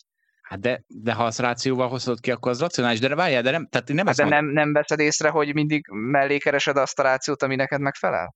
de attól még racionálisnak racionális, azért mert rosszul használt racionális is racionális. De várjál, de tehát, hogy... Úgy mondom, hogy torzított. De nem, hát egy beemelem az empíriát. De, de várjál, tehát, nem, tehát például szerintem az nem ráció, hogy közlitek, hogy ami az elmúlt száz évben mindig így működött, az most is így fog. Az nem ráció, az pont az irracionális, az a, az a kognitív diszonancia, hogy nem működhetnek a dolgok másképpen. Szerintem pont az az irracionális, de Egyébként a Szabolaci ábrájához visszatérve, tehát nem, én azon vitatkoztam, hogy persze, most itt vagy az S&P esett akkor. Egyrészt ugye két problémám van vele, egyrészt egyáltalán nem biztos, hogy ez a infláció következő. Tehát azért abban az időszakban az infláció volt, attól még lehet, hogy ezer millió dolog volt, amitől még szinte esett, de ez hagyja. De a másik, hogy én abba kötöttem bele, hogy jó, hogy az S&P esett, de a value részvények emelkedtek. És nem értem, hogy ez a BCA, ami az egyik legjobb BCA, ez miért, miért intézi el a piacokat az S&P 500-zal, amikor pont Csertomi írt ugyanezekről cikket, hogy ugyanebben az időszakban, amikor esett az S&P, például 2000 után, akkor a value részvények simán mentek föl, mert a value részvényeknek nem baj a infláció szemben a tech részvényekkel. Tehát, hogy... Na, de ez nem, ez nem igaz így, tehát, hogy, de nekik is rossz. Tehát mindent, nagyon elméleti legyek, minden tényező változatlansága mellett, ha csak azt veszed figyelembe, hogy ez egy dolog változik, akkor ezeknek rossz. És ha megnőnek a, megnőnek a diszkontráták, akkor az rossz a Volkswagennek is, pedig az egy alacsony szorzón forgó value részvény, most ha, ha így nézzük. Igen, rossz a Volkswagennek is. Kevésbé rossz, mint egy olyan részvénynek, valóban igazad van, aminek van egy viszonylag e, egyébként az inflációtól független árbevétele, 30-40-es szorzón forog egy profitjára vetítve, annak rosszabb. Én ezt, ezzel teljesen egyetértek, tehát nem szabad egy kalap alá venni, elemezni kell, de az igaz, hogy amikor mondjuk egy pánik lesz, mondjuk azért, mert magas lesz az infláció, meg bizonytalan lesz, akkor valószínűleg azért minden esni fog. Hát én is reménykedem benne, hogy pont amit én tartok, meg pont azért, mert az nagyon value részvény, az majd nem fog annyit esni. Én ezt valahogy így, így képzelem el. Te meg az örök emelkedésben. Dehogy is, hát de, de mi? Hát akkor örök emelkedés, akkor miért adok el részvényeket? Hát... hát nem tudom, hát tudod, hát belefáradtál a sok nyerésbe. Ez sok nyerés, ez igaz. Szeretnék most már Ja persze, hát hogy újra örülhessek majd, amikor megint sokat nyerek. Tehát, hogy kicsit kell keveset nyerni, hogy á, ez az megvan. Na látod, tudtam én, tudtam én, hogy csak ezért. ez nem a rossz zene. Tehát a, a buliban a rossz zenének megvan a szerepe. Ha valaki nem tudná, kettő is. Egy, pihenhetek a jó számok közt. Kettő, sokkal jobban értékelem a jó számokat. Úgyhogy... Itt a podcastban nem használod azt a kifejezést, amit a cégbe szoktál, ez a mother of all bull markets. Tehát, hogy ebbe vagyunk szerinted, úgyhogy... De hát, hát ebbe voltunk eddig, és ez most, ez most azért megült egy kicsit, tehát, tehát most azt mondom, hogy... Te... Elfáradt az anya? Igen, két, két, két hónapja pihenget. Hát azért, amik... Hát látom, már látom, az alapom árfő, már látom ezt a pihengetést. Amikor mindenki már esést látná, hogy milyen óriási értékeltsége, túlhúzottság, óriási uh, hangulat van, és cseszett esni. Hát tehát azért azt vissza kéne venni, hogy itt minden arra mutat, hogy most akkor itt kellett volna esni, hát cseszett esni, és akkor senki nem update a view-ját, én legalább update a view-mat, attól megfelelően, hogy hát beveszem az empíriát is. Na, visszatérve egy pillanatra a szemevész sztorira, ezen bedühöttem. És figyelj Balázs, ösztől bedurvulunk, vagy legalábbis én bedurvulok. És aki még egyszer azt mondja, hogy a bitcoin nem emelkedhet, mert nem lehet elásni, mert túl volatilis pénznek, mert nem jó, mit tudom én mi, értékmérő. Ezen túl ezekre úgy tekintek, mint aki akár az az orvos is lehetne, aki agyon berette szemelvejszt implicite. És nagyon durván ki lesz gúnyolva. Ha ballábbal kelek föl, akkor még névvel is. Hát Balázs tanúsíthatja a Teslájával. Tehát, na, durva ősznek nézünk elébe. Azért az emberek hagyd mondhassák a véleményüket. Mondhatják, de remélem gúnyolódhatok rajta. Ebben is igazad van. Köszönöm szépen. Bárkin gúnyolódhatsz. Ja, és még egy sztori ebből a, nem, még több sztori lesz, de ez egy vicces, hogy a, erre, hogy a, a, a korreláció kauzál. Ugye, tehát van ez a tudományos izé, állítás, hogy a, a korreláció az nem ok-okozati viszony, ma valami együtt mozog, az még nem biztos, hogy okozza is egymást. Ugye most pont, pont az inflációról beszéltünk így. És, és akkor ezt úgy szoktam mondani, hogy a korreláció nem kauzáció. Tudom, nincs ilyen szó, és neked ezzel mindig ezzel lovagolsz, majd kiadunk egy hold after hours szótárt, és akkor benne lesz, hogy mit jelent a kauzáció, mert én ezt mindig angolul olvasom, vagy angolul gondolkodok róla, hogy ez úgy meg úgy, hogy correlation is not causation. Na. Kauzalitás. Tehát ezt ki se tudod mondani, hát én sem tudom kimondani. Marad Okozati viszony, jól csináltad ott, De, de az azt utoljára csináltam, most adok kauzáció, ez olyan, mint a mustegom. És, Na most fordítva csinálod. Mindegy. Hát közep, nem mindegy. Nem, hát abból a szempontból az elv ugyanaz, hogy egyszerűsítem. Szóval a, az aktu, aktuáriusokról beszél Stephen Fry, akik, akik gyakorlatilag ezt, hogy a korrelációs kauzáció, azt, azt izé, iparágá emelték, mert ők mit csinálnak, számolgatják ugye különböző biztosítóknál, hogy mik a, a különböző eseményeknek a valószínűség, és akkor arra hogyan kell készülni, vagy egy szerencsejáték eltérni, és ezt csinálják. És ők azt mondják, hogy ha te színész vagy, és ez, ez, ez egy létező állítás, akkor te 10%-kal nagyobb eséllyel karambolozol. Ezért a te különböző biztosításaidat drágábbak lesznek.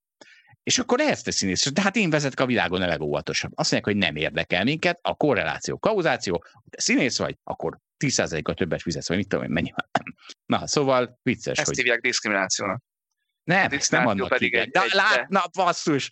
Na. De nem, de a diszkrimináció egy racionális dolog, csak tud igazságtalan lenni. Ja, jó, oké, tehát diszkrimináció... Kell egyszerűsíteni, nem. kell egyszerűsíteni, mindenki beosztja az embereket csoportokra magában. Az is, aki szeretne nagyon politikai korrekt lenni, az is megteszi. Hát meglátsz, meglátsz valakit az utcán, akkor néhány jellemvonás alapján rögtön alakul egy véleményed, akár tudattalanul is. És ezzel ö, diszkriminálsz és egyszerűsítesz ez igaz, de itt most azért nagyon, tehát az aktuárius az nem látja az embereket az utcán, ő a számokat látja. Tehát azért, ha az alapján diszkriminálsz, akkor az, azt pejoratív diszkrimináció szóval nem lehet illetni. Akkor az egy, az egy tény. Hát de mondjuk, ha a biztosító cég azok alap úgy, úgy, úgy is nézne, hogy fehér vagy fekete az illető, akkor a mai világban az nagyon nem férne bele. Most lehet, hogy a színész pont belefér, ezt nem tudom. Szerintem ilyen alapon ugye annak se kell beleférni. Na de ha ha fehér-feketét is a számok alapján állítja meg, akkor abba senki nem köthet bele. Tehát akkor, de... Hát, hogy ne köthetne bele? Hát hogy ne? Hát, e, tehát erről szól? Hát ne viccelj már. Nem köthet bele. Hát tudom, hogy erről szól, hát ez a problémám vele. Hát akkor az oktatásba is így diszkriminálnál, vagy nem tudom, tehát hogy érted? Hát de ott, ott diszkriminálnak is, tehát a feketéket előnyben részesítik azért, mert hátrányban vannak a számok alapján. Tehát... Hát de jó, lehetne pont fordítva is más helyeken. Hát a feketék hátrány vannak, tehát nem veszem föl őket, nem hívok be a feketét az állásinterjúra, mert általában gyengébbek. Na de hogy, de jó, de ezzel akkor van a baj, ha ezt előre eldöntötted. Hát ezzel nem, hát, de hát nem értelek, hát ezzel mindenképpen baj van. Ezzel... Mi, mi az, hogy ne bájál, de azzal ne legyen már baj, hogy én a cégemben olyan embert akarok fölvenni, aki lehető legjobban dolgozik. Na, hát ezzel semmi probléma nincsen. Így van. Na, jó, örül. Csak, Na, ha te, akkor... csak ha neked van egy olyan előfeltételezésed a számok alapján, hogy általában a, a feketék rosszabbul fognak szerepelni az állásinterjún, és azt mondod, hogy hát egyszerűsítek, egy feketét se hívok be, akkor azzal diszkriminálod azokat a feketéket, akik meg jók lennének erre a munkára és ezt nem szabad megtenni, mert ez egy igazságtalanság. Jó. Okay. Ettől még megteszik az életben, mert ezt nyilván nem lehet ellenőrizni, és mondom, még racionális is. Ne legyen ez egy gonosz dolog. Tehát az, hogyha az ember ne, csak nem, azt... Nem, nem, sokszor racionális, jó. mondom. Jó, oké. Okay. De, hogy, de attól még igazságtalan. De mert, de mert azért, mert költsége van az interjúztatásnak, meg, meg egyszerűsíteni kell. Tehát, hogy oké, okay, megbeszéltük, csak mondom, hogy ettől ez még igazságtalanság. Még egy kicsit put bitcoin, aztán még visszatérünk itt a nagy beszélgetéshez. Mert az történt, hát beszalás, Pro Krugman, ugye Nobel-díjas közgazdász, pont az összeomlás napján, május 19-én, vagy előtte adott egy interjút, hogy ő akkor, akkor ő mostantól kezdve föladja azt, hogy folyamatosan a imminent demise, tehát a küszöbön lévő összeomlását prédikálja a bitcoinnak, mert hát ez azt mondja, hát ez, ez nonsens, ami itt folyik, én ezt feladom, mindig lesz egy új rétege a hívőknek, Úgyhogy hívhatjuk a bitcoint egy olyan kaltnak, mint a szektának, ami örökre fönnmaradhat, és akkor elmondja a szokásos ellenérveket a bitcoin kapcsolatban, nem kényelmes medium of exchange, nem jó értékmegőrző, nem lehet benne mérni a izét, mert nyilván azért nagyon volatilis az ára. Arra alapul az egésznek a percepciója, hogy ez egy technológiailag szofisztikált útja annak, hogy hogyan lehet a elkerülhetetlen összeomlását a fiát pénzrendszereknek Mm, megúszni. Ami, mondja ő, gúnyosan azokra, akik a fiat pénzrendszer összeomlását várják, bármikor napokon belül bekövetkezhet. Hát vagy lehet, hogy évszázadokon belül. De hát ugye ugyanezt mondják a bitcoin összeomlás várok, na mindegy. Szóval a, a, az az árja, hogy ez egy libertáriánus blabla, techno blablával fűszerezve a bitcoin. Ez volt a régi viewja. Be akarjátok bizonyítani, hogy én nincs igazam a bitcoin kapcsolatban, akkor kérlek válaszoljátok meg a következő kérdést. Milyen problémát old meg a cryptocurrency, a kriptodeviza sere? Kedves Paul Krugman, az a válaszom, meg kell hallgatni a dögunalmas kriptoadásunkat. Dáviddal, megválaszoltuk, Krugman már el, na és azért vicces, mert pont az, azután esett, nem tudom, 50%-ot a bitcoin, vagy lehet, hogy csak 40-30-40-et, miután ez a izé megjelent ez a Paul Krugman beszéd. Persze így is még mindig 40 ezer, vagy épp most mit tudom én mennyi, 37 ezer, miközben már 20 ezeren is korábban sokkal annyi szokás volt. Na de Rubini az még nem tart itt a elfogadásnál, ő még mindig anger, angerben utazik, várj, ő mit mondott már, nem is értem. Igen, nagyon vicces, hogy mindenki, valahogy mindenki megsz, mindenkit ez a kripto összeomlás előhúzta a mindenkit kriptóval. Tehát ez tele lett a minden szakmai médium azzal, hogy a bitcoint igazából annyi, hogy mennyire venni kell, és ez, ez, a, ez a legfurcsább nekem. Szóval Rubini még ott tart, hogy még a Flintstones széknak is szofisztikáltabb rendszerük volt a kagylókkal, mint ez a mint a kriptodevizák. Szóval Rubini ő még nem tart az elfogadásnál szemmel láthatóan, ő majd 6 vagy 7 jegyű bitcoinnál dobja majd be a törül között, de vajon tudja-e Rubini, hogy az ilyenek verették nagyon szemelvej szignácot? Jól van, kicsit erős a párhuzam. De menjünk tovább, mert már hallgatóknak a könyökükön jön ki ez a sok bitcoinozás. Na, menjünk tovább. Még lesz egy kicsit, de ez nagyon vicces lesz. Kaptunk egy hallgatói levelet, üdvözlet. Az interneten találtam meg az önök csatornáját, és szeretnék élni a kérdezések lehetőségével. És az a helyzet, hogy élt is vele, föltett 22 darab kérdést. A 22-ből most csak háromat mondok el, hogy... Sajnálom, Zsolt, ez, ez az e-mail nem jutott el hozzám, ez nagy hiba, úgyhogy kérlek. Szóval ezt a marketing csak nekem, nekem szűrte meg. Na figyelj, de mondok hármat ebből, és akkor hamar képbe kerülsz milyen felületen lehet stablecoin-t létrehozni, hogyan lehet a legegyszerűbben egy white paper-t létrehozni, mekkora informatikai beruházást igényel, hogy stake lehetőséget tudjunk biztosítani. Tehát úgy látom, hogy ő valami stablecoin szeretne létrehozni, és úgy gondolta, hogy majd ezt megoldjuk neki az összes technikai problémáját. Na most, kedves hallgató, a kérdésre a marketing osztályunk fog válaszolni, gyöngybetűkkel blokkláncon, mivel mi Balázsjal egyhoz pillangóra készülünk, bár igazából az, hogy kiúszik jobban az ott előtt, hogy én a budapesti Spartakuszban, Balázs meg a Csobbanó Delfin strandcsapatában úszott. Én a, én a, én a jövő SC-ben úsztam. Erről beszélek. Szóval nekem elég a MESZ kiküldeni a pályára, de a stablecoin létrehozás projekt minden csinyábbiát így sem fogom kitarulni elnézést, viszont Balázs, te neki veselkedsz mégis, bár szerintem azért neked nagy teher lesz az az egyhoz pillangó. Hogy érzed? Hát, én vissza szeretnék menni, igen, a kérdésekre, hogy nagyon sokat feltételez róluk a kérdező. Ez mindenképpen pozitív, értékeld úgy. De valóban, sajnos az igazság, hogy ez egyáltalán nem értünk. De én az első 19 kérdést nem láttam, úgyhogy majd ezt mindenképpen el fogom olvasni. Há, hát, ha valamelyikéhez mégis értünk. Már egyhoz pillangóhoz értünk, az is csak kicsit közepesen. Na figyelj, és akkor visszatérve Stephen Fryékhoz, Stephen Fry mondta, hogy hát a karácsonynál is van egy nagyobb hülyeség, a monarchia. És ezt nem tudom, hogy tudod-e, a brit, meg a dán is miniszterelnöknek minden héten el kell mennie, vagy hát elmegy a királyhoz, a királynőhöz, ugye Britanniában, nem tudom, Dániában mi van, minden szerdán megy a Buckingham Palace-be, és ott beszélgetnek. És akkor úgy, úgy akkor ez egy ilyen kicsit ilyen morális elszámoltatás, hogy te figyelj már, minden, amit csináltok, az az ország javát szolgálja. Meg szóval egy ilyen. Szerintem ezt ma már biztos telefonon intézik. Nem, nem, nem. A, azt hiszem, hogyha a Crown sorozatban, én ezt nem néztem csak az elejét ott, mint hogyha így, így lett volna még, de már akkor is volt telefon. Apa, Na a Wikipédiám még ez van, nem telefon, ez egy ceremónia. Érted? Tehát e, e, e, mint az egész monarchia egy ceremónia. Ez egy ceremónia, hogy, az, hogy ez a Boris Johnson, de Margaret Thatcher, meg Winston Churchill, tehát hogy ne idióta bohócokkal példálozzunk, ők is minden héten elmentek a királynőhöz, és aki ugye egyfajta, egyfajta erkölcsi beszámoltatásra, ahol mutatjuk, hogy van egy fontosabb személy, mint te. Nem te vagy a nemzet. Te a miniszterelnök vagy, és ez azért fontos, mert így akkor a miniszterelnök végre az lehet, aminek lennie kell, hogyha működő országot akarsz, egy bürokrata, egy közszolga, akit megbüntetnek halop, és nem mondhatja azt, hogy de hát, de hát mi lopunk, mi a nemzet, mert én, én a nemzet vagyok, hanem mert a királynő a nemzet. És egyébként empirikusan, hát vakon szokott ilyeneket csinálni, de Stephen Fry is megcsinálta, azt mondta, hogy ha megnézzük, a legboldogabb helyek a világon, hát bizony monarchiák. Norvégia, Svédország, Britannia, Benelux. Itt, itt most azonnal álljunk meg, azonnal álljunk meg. és szeretnék megkérdezni tőled, hogy szerinted mennyibe kerül az angol adófizetőknek a, az angol királyi család, és mennyibe kerül az adófizetőknek Áder János? Jó, és csak Áder Jánoshoz csapjuk hozzá azt a részt, amit Mészáros Lőrinc zsebében landolt. Tehát, hogy érted? Tehát ezek, ezek függnek össze. Nem, nem, ez nem igaz. De, ez össze, de pont Jó, erről van akkor szó. máshonnan közelítek, akkor Szaudarábia egy monarchia. Mi a véleményed? Jó, oké. Jó, tehát az, Mindent, kérlek. mindent nem old meg meg a monarchiákat. mindent nem old meg a monarchia intézménye valóban, tehát és amit a, a, a Genghis Khan. érted, ott valószínűleg hordóolajban mérik, hogy mi a jussuk, és 500 millió hordóolajat kitermel Szaudarábia, abból lehet 100 millió, a, akkor a királyi családot illeti.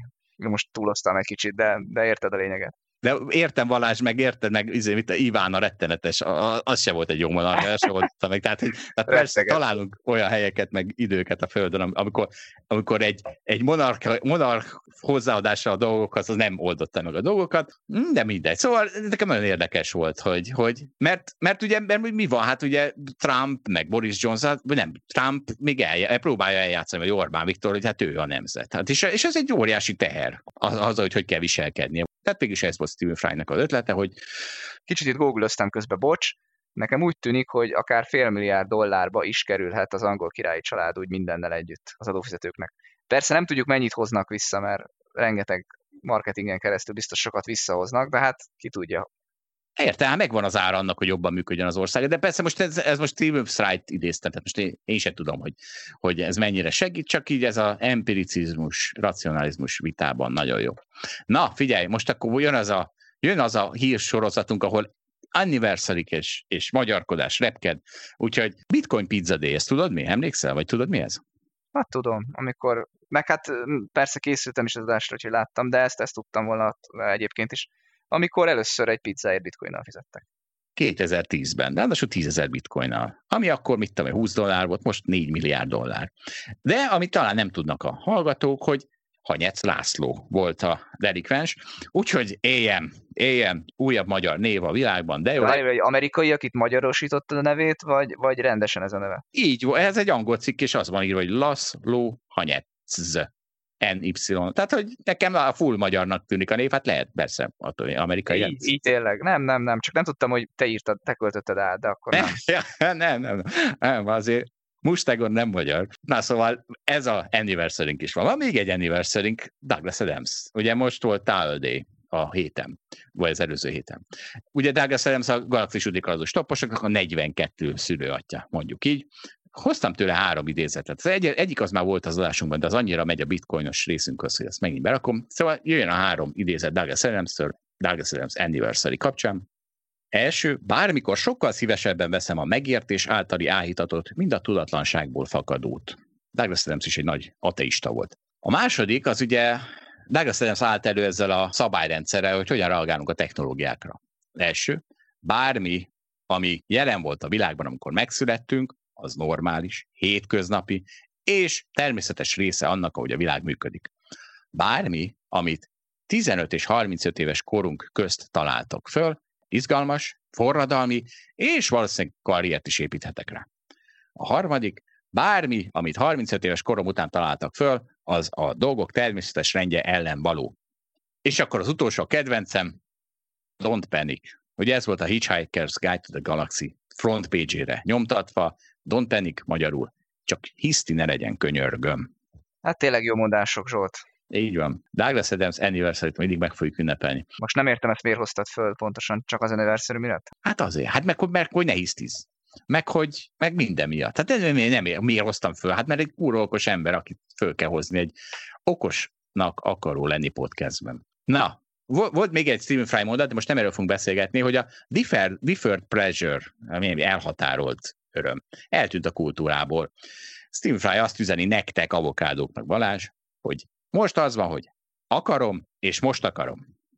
És nagyon vicces, az Animal Spiritben is van egy Animal Spirit cikk is ezzel kapcsolatban, hogy egy hallgatójuk beírt, hogy már nem tudja nem észrevenni, hogy egyszerűen a mai fiatalok elvárása túl magas.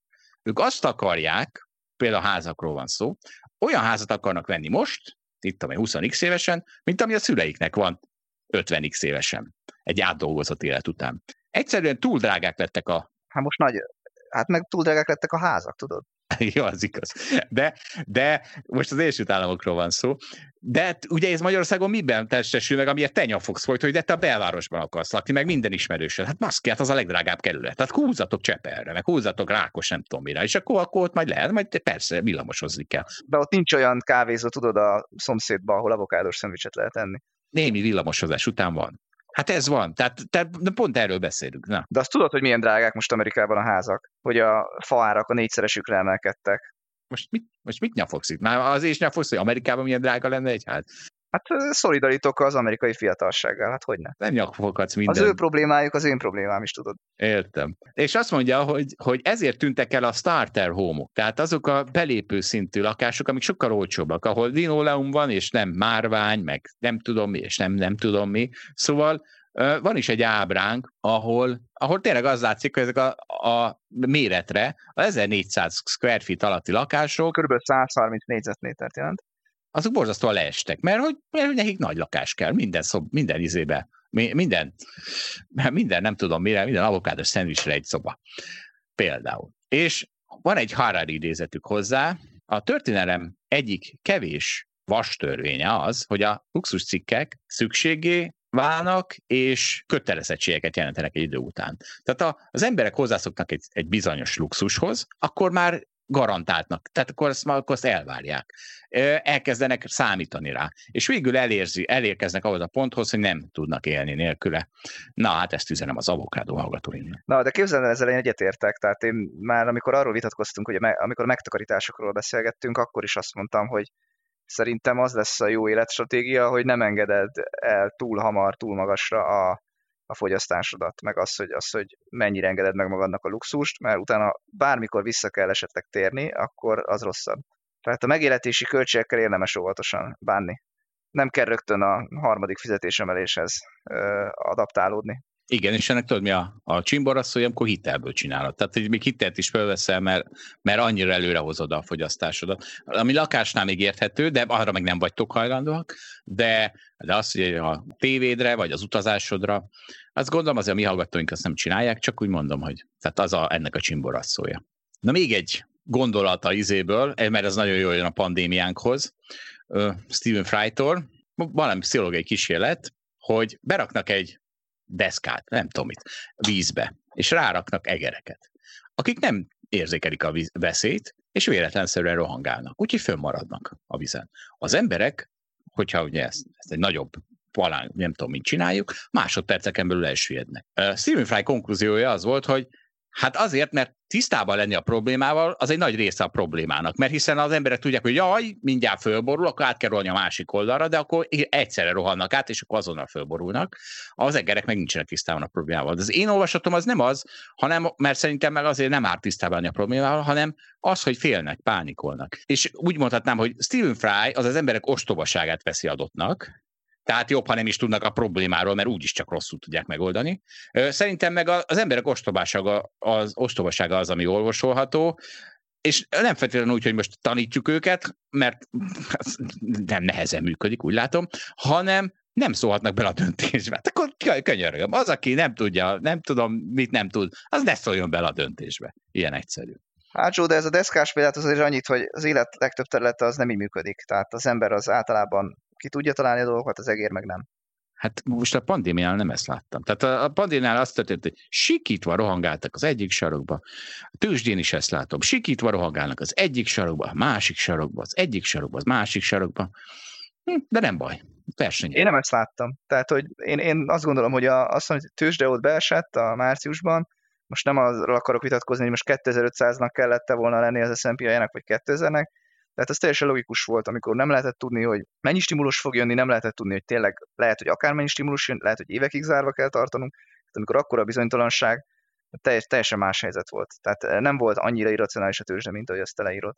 Csak te ugye akkor is azt mondtad, hogy hát itt tuti emelkedés lesz, hát, hát így könnyű mondanám. De egy napról napra napról napra is mérhetők ezek az ostobaság. Tehát amikor, amikor van egy végtelen emelkedő trend, ami úgy néz ki, hogy egyik nap plusz 5 másik nap mínusz 4 plusz, tehát, hogy tehát ilyenekről is beszélek, de mindegy, most mindegy. Igen, de azt nem tudod lekereskedni, szerintem olyan könnyen. A másik meg, hogy, tehát az, hogy ilyen, jó, ilyen jó vakcinát fognak feltalálni, mint, a, mint az mRNS vakcinák, azt meg nem lehetett tudni. le tudod, úgy tudod lekereskedni, hogy figyelmen kívül hagyod. Ja, persze, így, így egyetértek, csak hogy a napról napra nem tudod lekereskedni. De nem is akarod. Én nem akarom. Te nem akarod. Hát van, aki le akarja. Az algók le akarják. Igen. Van még egy idézet, ami, ami csak úgy jött, mert, mert jött. Az nem tudom, miért szembe velem. A 21. század analfabétája nem azok, akik nem tudnak olvasni és írni, hanem azok, akik nem tudnak tanulni, unlearn, tehát elfelejteni, amit megtanultak, és újra megtanulni. Ezt Alvin Toffer mondta, aki egy... Hát én ezzel teljesen egyetértek. Igen, ezt Alvin Toffer pár éve halt meg, amerikai író, futurista és bizniszmen volt. Na, figyelj, cseszegettük itt a magyar kormányt, jobb oldalt. Hát most akkor hát nekiesek végre egy kicsit a globális baloldalnak. McDonald's-ot beperelte, nem tudom kicsoda, a, például a Weather Channel birtokosa, aki egy ö, fekete ember, hogy, hogy megyek, így mondják ezt normálisan? Nem számít, egy másik cég beperelte. De számít. Azért számít, mert ö, azzal perelte be, hogy a Black Owned Media elleni pályasze van a McDonald'snak. Ami azt jelenti, hogy például nála sem kötöttek reklámszerződést, meg kiszámolta, hogy mennyi szerző, reklámszerződést köt a McDonald's olyan cégekkel, amiknek fekete a tulajdonosa. Azt nem is értem, mi az, hogy fekete, például egy tőzsdei társaságnak, hogy mi az, hogy fekete a tulajdonosa, meg hogy egyáltalán ki a fene tudja, hogy milyen színű egy cégnek a tulajdonosa. Hát a hold alapkezelő tudom véletlenül, de hát tehát, de az Egyesült Államok, tehát ez, nem, nem, ez most, ez, ez, ez azért neked is durva? Vagy, tehát ez... Ez nagyon durva nekem is. Jó van, örülök. De már mondtad a számot, hogy 10 milliárd dollárra, vagy mi volt a szám? 10 milliárd dollárra perli a McDonald's-ot, igen. Igen, hát ez, ez, ez tényleg nagyon durva. És tudod, mi a még durvább, hogy majd bold, a, izé a, a, a baloldal boldogan beáll mögé, hogy ez a szemét McDonald's. Hiszen De hogy áll be, de hogy áll be Zsolt? Hát, Hát, jó, oké. ma majd meglátjuk. Majd meglátjuk. Idézek egy kicsit Csákányi Esztertől is. Ez följött a Facebookon, nem tudom ilyen online színház valami hirdetés, ahol Csákányi Eszter érzelemen teljes játékával adja elő a nem tudom milyen, nem tudom mit, amiben arról beszél, hogy a nőkről, akik alárendelik magukat a férfinak. Nők, akik hiába várakoznak a megbeszélt rendezvún, de kiszelőztetik a lakásból a magány, és mégis életben maradnak. Könyörgöm. És mi, és mi? Mi van azokkal a férfiakkal, akik hiába várakoztak a megbeszélt rendezvún? Csak utána nem nyafogtak, meg kiszelőztetik a magányt, meg úgy tesznek, mint hogy épp hogy életben maradtak, hanem mondjuk fölhívják a következő ö, lányt a telefonkönyvükben. Tehát, hogy ne, ne, ne, nem. Ró- Róluk is kell színdarabot csinálni. De nem, hát, mert érted, hát ennek is e- az, az a táptalajt, az a rohadt bal, bal média propaganda, hogy, me, hogy az elnyomottak, hogy mindenki, aki nem fehér férfi, az el van nyomva, és akkor, és akkor minden erről lehet állni. Hát azzal is, hogy a nem, de valaki nem ment el a megbeszélt rendezvúra, hát nekem is volt ilyen. Hát mit kérek? Kártét. Mi ez? Jóvátétet. Jóvátétet követelek. Honnan követelje? McDonald's-tól? Hát úgy látszik, őket be lehet perelni 10 milliárdra, úgyhogy próbáld meg. És megvan, hogy hogy kapom el ezt a PC kultúrát. Ugye ők, mert az intellektuásra nyilvánvalóan óriási inzultus jelentenek, túl- ez az egész jelenség. De úgy látom, ez nem számít. Na de akkor mi van azokkal, akiket a PC bánt? Sérti az érzését, ugye ez az adóászérv. Akik felzokognak ennyi ostobaság láttán. Hiszen csak ez számít, hogy valaki megbántódik-e. Szerintem lesz egy megbántódás hangeffektünk. Így van, de látod, ez a gondolkodás, ez, ez racionális. Hát azt mondja ez a liberális gondolkodás, hogy mindent csinálhatsz, még meg nem sérted a másikat. Ugye itt a vita azon van, hogy mi az, ami sért. És akkor van, akit az sért, hogy el kell olvasni a Shakespeare-t az egyetemen, mert abban valakit nem tudom, meggyilkolnak, és már az is sérti.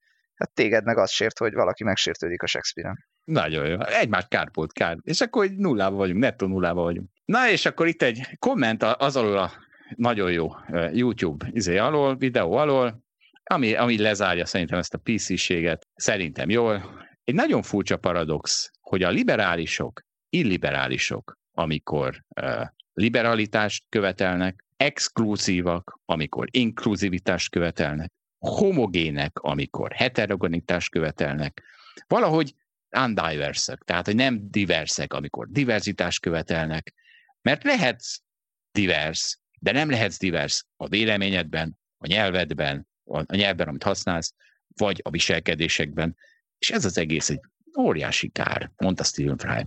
Hát, hogy mondjam, ha túltolják, akkor igen. Azért a liberális értékrend magába az nem ezt jelenti, ami ide van írva, ez már egy értelmezés. Szerző ízlését tükrözi. Hát nyilván egybeesik a tiéddel, azért választottad őt most ide. Meg egybeesik a fönti két cikkem. Szerintem a csákányi eszteré azért annyira nem durva, sőt, szerintem az egy szépen Jó, mondat. Így A. McDonald's-os beperlés az nálam is természetesen kiveri a biztosítékot. Csákány Eszter legalább nem követelt kártérítést. Csákány Eszternek uh, megkövetem Csákány Esztert, valóban ő nem, ő, ő nem tartozik a Azért ő bele, belefért abba, hogy promózta a színdarabját szerintem. Jól van. Fiam, a mérgemben, szóval mit csináltam, megpróbáltam el, elkölteni Must Egon vagyonát. Azt nem tudom, hol találtam ezt a linket, linket, de nagyon vicces. Az a feladatod, hogy egy perc alatt elköltsd Must Egon vagyonát, ami úgy látom 165 milliárd dollár. Le, választhatsz, hogy mire költöd. Nike Air Jordanre, Netflix előfizetésre, Big Mac menüre. Én a Falcon 9 kilövést választottam, és az tízesével is lehet, de egy perc alatt csak 2500 darab Falcon 9-et sikerült kilőnöm, és ezzel is csak 120 milliárd dollárt költöttem el, és mindig maradt Elon Musknak 45 milliárd dollárja. Hát nehéz lehet elkölteni ennyi pénzt. Nem is, nem is próbálja meg senki. Így van. Azt, azt, hittem, azt hittem Bill Gates-et fogod már hozni. Neki volt most sok botrányos, ugye úgy olvastam. De maradsz, maradsz Elon Musknál. Egy Apple Field ismerősömmel megbeszéltük, hogy végre valamiben jobb az Apple, mint a Microsoft. Nem. Ezzel szerintem egy csomó hallgatót felháborítottam most. No, majd, ő, nekik nem, mit tudom én, nem tudom, mi, mi a vagy még egyszer pedofil, vagy nem is tudom. Szóval, hogy Nem, nem pedofil, csak az életvitele kívánni valókat hagyott maga után úgy tűnik. Nem volt rendes férj.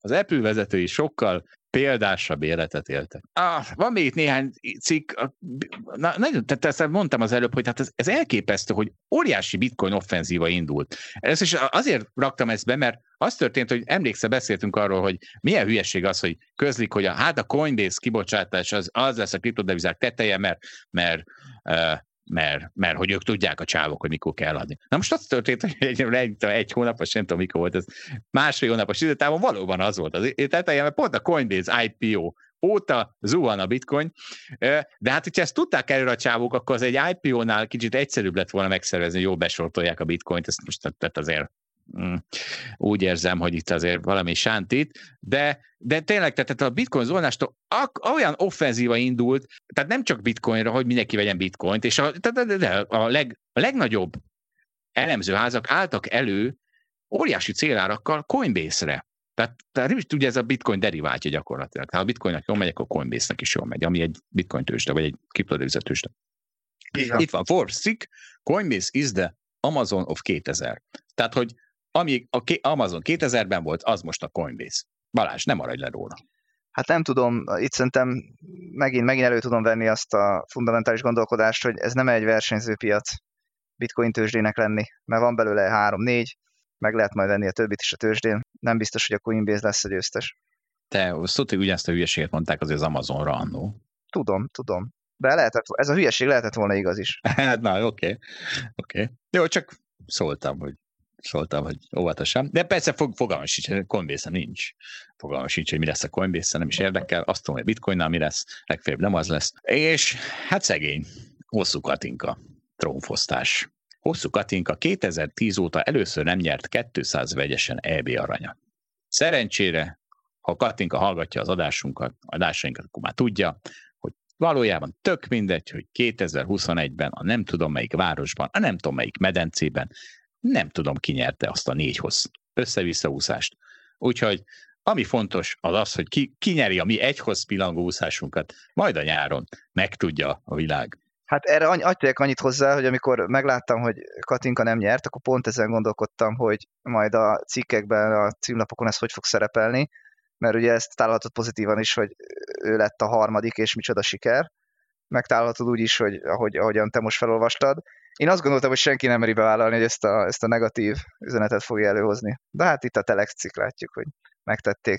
Ügyesek. De hát mi meg vigasztaljuk Katinkát. Na hát akkor köszönjük szépen, azt hiszem ennyi. Ennyi anniversary, meg, meg, meg magyarkodás fért a mai adásunkba. A viszont hallásra. Köszönjük, a Köszönjük, hogy viszonthallásra. velünk tartott a Hold After Hours mai részében. Ha tetszett a műsor, kérjük értékeljen minket, és iratkozzon fel csatornánkra, hogy azonnal értesüljön legfrissebb epizódjainkról. Az adással kapcsolatos részleteket és az említett cikkeket, ábrákat keresse a Hold blogon. Ez volt a Hold After Hours. Tartson velünk a következő adásban is!